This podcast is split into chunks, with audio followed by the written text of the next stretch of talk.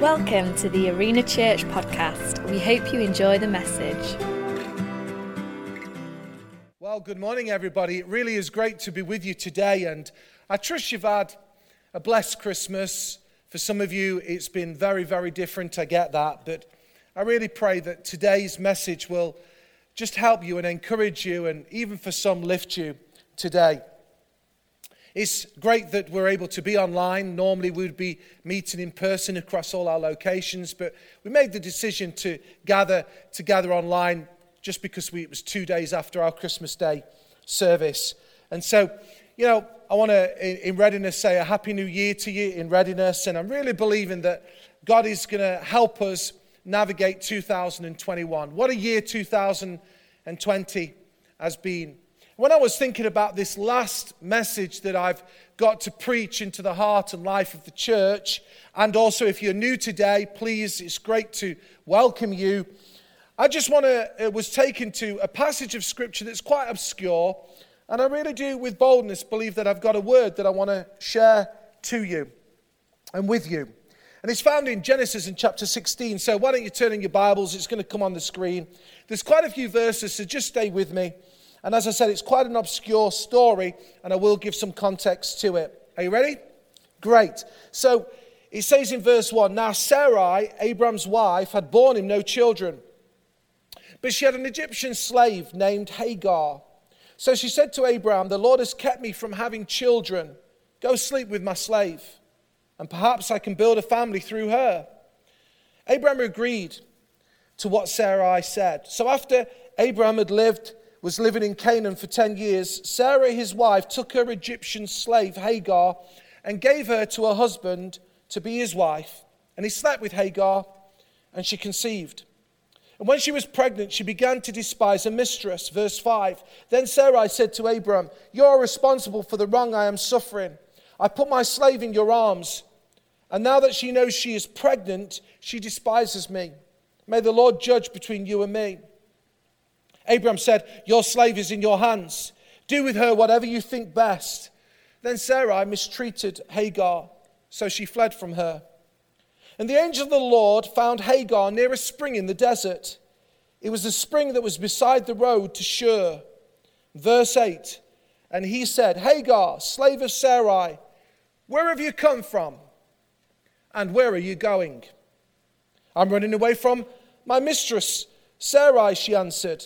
Then the angel of the Lord told her, Go back to your mistress and submit to her. Verse 10. The angel then added, I will increase your descendants so much that they will be too numerous to count. I want to take this obscure story and, you know, there's some unusual practices within it that could seem inappropriate today with regards to slave and handing a slave over to sleep with your husband.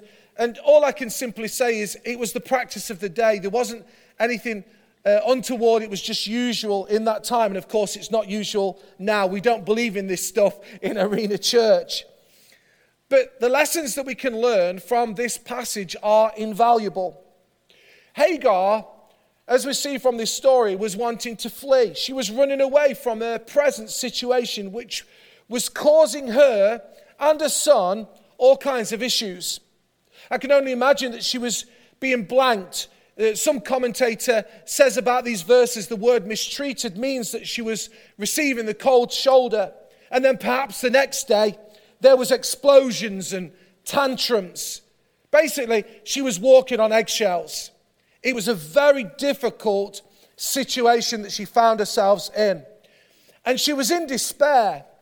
And as a result of this despair, she decided to flee.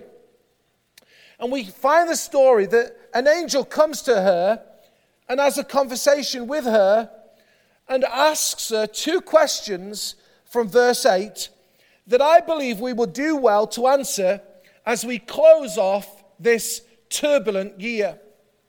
The first question he asked her is this Where have you come from? And the second question that he followed with is this Where are you going? So I'd like this morning to just address those two questions and contextualize it in our lives, particularly in light of the year that we are departing from. So, where have you come from? Said another way is this Where have you been? Now, I've heard that uh, question asked many times.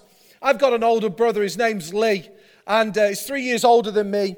And as typical boys, we were often up to mischief. There were many times that we came in late into our home, and mum would say to us, Where have you two been? It's actually only in later years did we reveal where we had actually been, and uh, that's caused some fun and revelry and some surprise in terms of some of the things that we were up to. But you get the point. Where have you come from? Where have you been? Because before we can walk into our God ordained and planned future, we have to first face our pasts. Now, this year, many people have been in dark places. There's been hidden recesses that people have gone to this year, caves of despair and pain, not actual caves, but emotional caves, valleys of tears and uncertainty. Some people have drank too much, they've ate too much. I'm not just talking at Christmas. They've binged on the TV, they've lacked discipline. They may have been reading and watching very unhelpful things. What I've also realized in this season of lockdown and over this year is that some people have become very cynical and skeptical, suspicious, argumentative. They've become frustrated, tense, and agitated. But I want to say to us from what the angel said to Hagar, Where have you come from? We must face our pasts, both this year and over the years. You see, some people, if we go beyond this year, their past speak of and shout out, shout aloud addiction, poverty, criminality. Some people are arrogant in their past, indulgent. There's immorality, divorce, estrangement. You fill in the blank what your past consists of. Some people think in their past, I just need to forget it. I need to go la la la la la la la la, and it'll go away. It won't. What I've realized is this we have to face our pasts. We must not be afraid of the darkness of our past. Because as we come to God again, as you come to God with your past, the past of 2020 and the past of, you know, previous years, as you come before God with your darkness, He is not put off by your darkness, but watch His light invade and extinguish the darkness. God is comfortable with our pasts and with the emotions attached to those experiences. The Bible is filled with people of questionable pasts. Don't read the Bible with rose tinted spectacles. Read it for what it is. It's earthy. This is why we have stories even like this in the scriptures to teach us. And I love that God has allowed these to be in His breathed word because He wants us to see their lives and not just the good bits. You see, the past my past, your past, cannot be changed, forgotten, edited, or erased. It can only be accepted. We have to come to the point where we say, This is who I am, and this is where I have been. You know, change comes, and I'm not a counselor, but I realized in my own life and watching people who flourish, when change comes, when they come to Christ, that's the starting point. But real change then begins to take place on the inside out when people come with brutal honesty and vulnerability, where they free themselves from the embarrassment, the failure, and regret of their pasts. Oh my goodness, we all probably have something in our past that we regret and we're embarrassed by, but we have to face our past with brutal honesty and vulnerability. But we don't because we are often more concerned about what others think about us. I've read a number of books by the Christian author Brennan Manning. In one of those books, he wrote this True freedom comes when we are no longer, we no longer have the need to be special in other people's eyes because we know we are lovable and good enough in Christ. We get bound up by what other people think about us. The Bible says it this way the fear of man is a snare, it's a trap. And if we are forever thinking what are other people thinking about us, saying about us, we will be trapped, we will be ensnared, and this will not allow brutal honesty and vulnerability. We should live for the applause of one. Now, we must not let our past define us, but in, instead, we must let our past distinguish us. I'm not talking about if you're a previous addict, you wear it like a badge, but let it distinguish you because you have learned some things and you can help others. You know, we will never know where God is taking us unless we are first willing to leave where we are. We've got to leave behind the past of 2020. You know, some people are incredibly disappointed They had special events, weddings, dedications, special birthdays, they didn't happen. And guys, I'm really sorry about that. I'm sad for that. We've had people that have died, we've not been able to have proper funerals, memorial services for. We've not been able to gather as we normally would. But can I say to you, there's no point us living in that regret. We've got to leave it behind.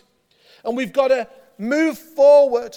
We've got to let go of our pasts of the year and previous years. Before I go to the second question, I want to say this as well. It's very important that we forgive ourselves.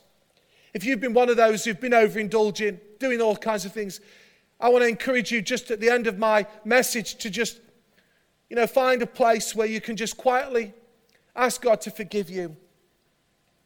And He will. Because Jesus declares who the Son sets free is free indeed. Only as we find freedom are we able to then answer the second question Where have you come from? The second question is this Where are you going? Where are you going? And this is an apt question to be asked as we approach 2021. You see, Hagar was running away. And in her mind, she was just saying to herself, if I can just get away, then my life will be better. And interestingly, the Bible does not record where she was going because she didn't know. Have you got that? She had no idea where she was going. She just left, she departed. This was not Hagar having a vision for a new life, compelled by a dream. It was the scenario of the grass is greener. It's got to be greener over there. But let me tell you, the grass is usually only greener because another man or woman is watering and nurturing their lawn. you know, a change of environment doesn't necessarily mean a change of heart. And the angel comes to her and says to her, Hagar, I want you to go back to your mistress, mistress and submit to her, verse 9. You see, Hagar's future blessing was found in her connections. Then the angel went on saying, verse 10, the angel added, And I will increase your descendants so much that they too will be so numerous to count. It was only as she returned to Sarah that some blessing flowed. Now, all I simply want to say is this I'm so grateful that many people are connected, more than we realize. I'm aware there are people who don't post anything on chat, but you're online and you're listening. You've been in midweek, you're on small groups. But I want to encourage us to remain connected. Stay connected to your location, wherever that may be, your group, your ministry, because from this flows blessing. I am blessed. Caroline and I am blessed, and the kids are blessed because of the connections to the house. Find a house that you become connected to. And I would, I'm saying this not as a pastor. We, were, we live like this even before I was ever a pastor. There's something that happens as we flow. And there's something, sorry, there's something that uh, flows to us when we're connected to something. Now, people get disconnected and they say, No, I'll do it my way, I know better. And invariably, that attitude leads to a heartache. Hagar needed a fresh vision. What about you? I'm not talking about some resolutions, but I'm talking about some fresh intentions for 2021. I've been asking myself some questions even now, and I'm determined to answer them as I approach 2021. Questions like what, what is one thing I'm going to change? What one thing am I going to be grateful for and I'm going to praise God through 2021 for? What new thing am I going to try? You know, we need to begin to get a vision once again for our lives. We've got to know where we're going. I want to encourage you prophetically and release you to dream again, to dream again. Because some of you have lost your focus. Some of you have allowed your dream to be stolen from you. Dream again in Jesus' name. Acts chapter 2 and verse 17 to 18. I love these verses because God says that He's going to pour out His Spirit again on all people. And then He goes on to say, Your sons and daughters will prophesy, your young men will see visions, and your old men will dream dreams. I seem to be doing both at the moment visions and dreams, so must, that must make me middle aged. And then He says in verse 18, Even on my servants, both men and women, I will pour out my Spirit in those days and they will prophesy. This verse is telling us that there will be visions and dreams that will be given to both men and women, young and old, that will direct us into our future. God has a future for our lives. Let me repeat that. God has a future for our lives. Can I raise an amen? Can I raise a yes in you today? God has a future for your life. Don't allow the pause button to be pressed on your life. There may be a pause on travel. There may be a pause on holidays. There may be a pause on work. There may even continue to be a pause on gathering live. But still, can I encourage you to find again, to dream again, purpose, vision, dreams in your heart. If you don't, the Bible tells us in Proverbs 29, verse 18, without a vision, the people perish. We don't want to perish, do we? Oh, we don't want to perish. Just get in the chat now that just, or just to the person at the side of you said, I don't want to perish. I want to thrive. I don't want to perish. I want to thrive. Well, if you want to thrive, you've got to get a vision. And I want to encourage you with just four steps. Now, I don't normally do something like this, but it really came to me afresh as I was preparing this. And I really believe this will help you to know where you're going. So the four steps are this get up, lock up, speak up, and move up. You might want to repeat it with me get up, lock up, speak up, and move up. What do I mean by that? Well, get up. Some of you are still in the mire. You're still in your depression. I understand there's some challenges around that. But begin to get up. Begin to shower. Begin to clothe yourself. Begin to fill your heart and mind with good things. Get up again. Okay, get up. Begin to get up and begin to look up. The verse that's really helped me, Caroline knows this over the year. The Bible verse says, I think it's Psalm 121, I lift up my eyes to the hills. Where does my help come from? It comes from the Lord. I lift up my eyes. We've got to look up. And then we've got to speak up, got to confess good things, got to confess that I'm loved, I'm valued. God has a plan and a future for my life. And then I need to begin to walk into my destiny. You know, we don't get to choose our upbringings, our environments, our circumstances, or the way we were born or our lives, but we do get to choose our attitude. And I'm not just coming with you like a slick motivational guy. I'm coming as, as, as, the, as with the word of the Lord, a pastor with the word of the Lord. And this is what I want to say to you your attitude determines your altitude. If you want to go further, if you want to do something good with your life, it starts here. It will determine how far you climb. So I want to encourage you again to get up, look up, speak up, and move up.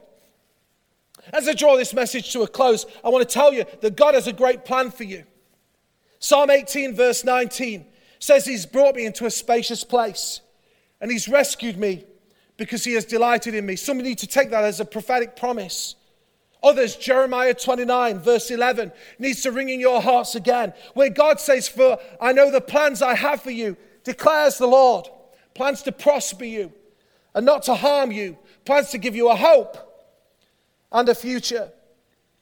Now I want to conclude with a reading from a man from the Bible who's been preached about over the decades quite a bit. And yet it's an unusual story written into a book that's not easy to read. And I'm talking about the man Jabez. Because it says there in 1 Chronicles 4, verse 9 and 10, Jabez was a better man than his brothers, a man of honor. And his mother named him Jabez. Oh, the pain, saying, A painful birth. I bore him in great pain. And Jabez prayed to the God of Israel, Bless me, oh, bless me. Give me land, large tracts of land, and provide your personal protection. Don't let evil hurt me. And God gave him what he asked for. They're powerful verses, those last few verses. You see, Jabez dealt with his past. He was named pain, full of pain. He didn't allow this name to hold him back. This name distinguished him. And he got up and he looked up and he spoke up and he moved up. And God gave him what he asked. I'm asking you today for you to experience his wonderful love, for you to experience his forgiveness. Doesn't matter where you've come from, so where you're going. You may have come from the doldrums. You may have come from darkness. I want to tell you, God loves you. He died for you. He made a way for you. And you need to enter into this prayer in a moment. For other people who have become Christians, don't allow your head to get down, but move forward into all that God has for you. I want to tell you, God has a plan for your life.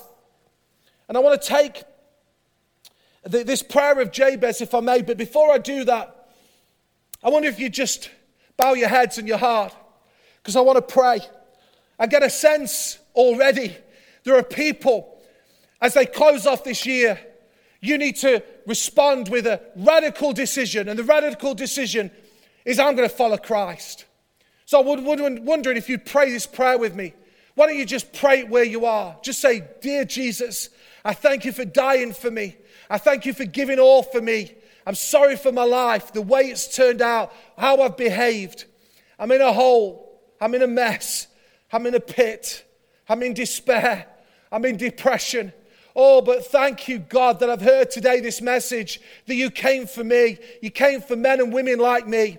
And I simply put my trust in you and I ask you to take hold of this fragile life and do something wonderful. I ask Jesus that you forgive me of my sin, you deal with my past, and you'd walk me into my future. I want to tell you today, friend, if you prayed that prayer, would you please click on the screen? Would you let one of the hosts know? They'll pray for you if you need prayer without getting into all the personals. They'll help you. Just click on the screen where you are now. It's very, very important. Why don't you make this decision before you enter into 2021 to make this radical decision to follow Christ? It may be that you're far away from God. You once knew God. We use this phrase backslidden. It just means you've gone back. Why don't you move forward? Why don't you make the decision to follow Christ again? Come on, click on the screen, every one of you. And as I close, I said that I wanted to take the prayer of Jabez because there's three things that he identified, and I want to speak this as a blessing over you. And if you're comfortable, only if you're comfortable, why don't you stand to your feet with me? Why don't you stand to your feet where you are? If you're with your husband or your wife and they know the Lord, or with your children, as I know there's many families that gather. Why don't you gather as a family? If you've got that little baby, gather them in your arms. Because I'm really going to speak this blessing over you as we leave 2020. We're going to enter into 2021. Because Jabez prayed for God's presence, his provision, and his protection. And we do so too. So stand to your feet. I want to pray this today. Lord, we thank you. And we pray now for your presence, your presence to be known a knowing, an awareness wherever we go that you are with us. We pray for provision, for money, for resource, for a job, for new jobs, for promotions, for new businesses, for provision to come.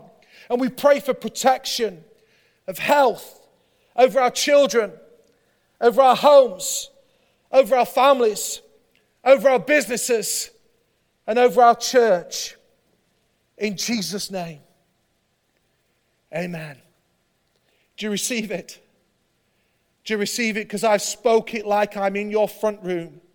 Do you receive it now in Jesus' name? Can I say on behalf of Caroline and myself, a happy new year to you all. And I want to remind you that I'm praying for you. I believe in you. And I love you. God bless you.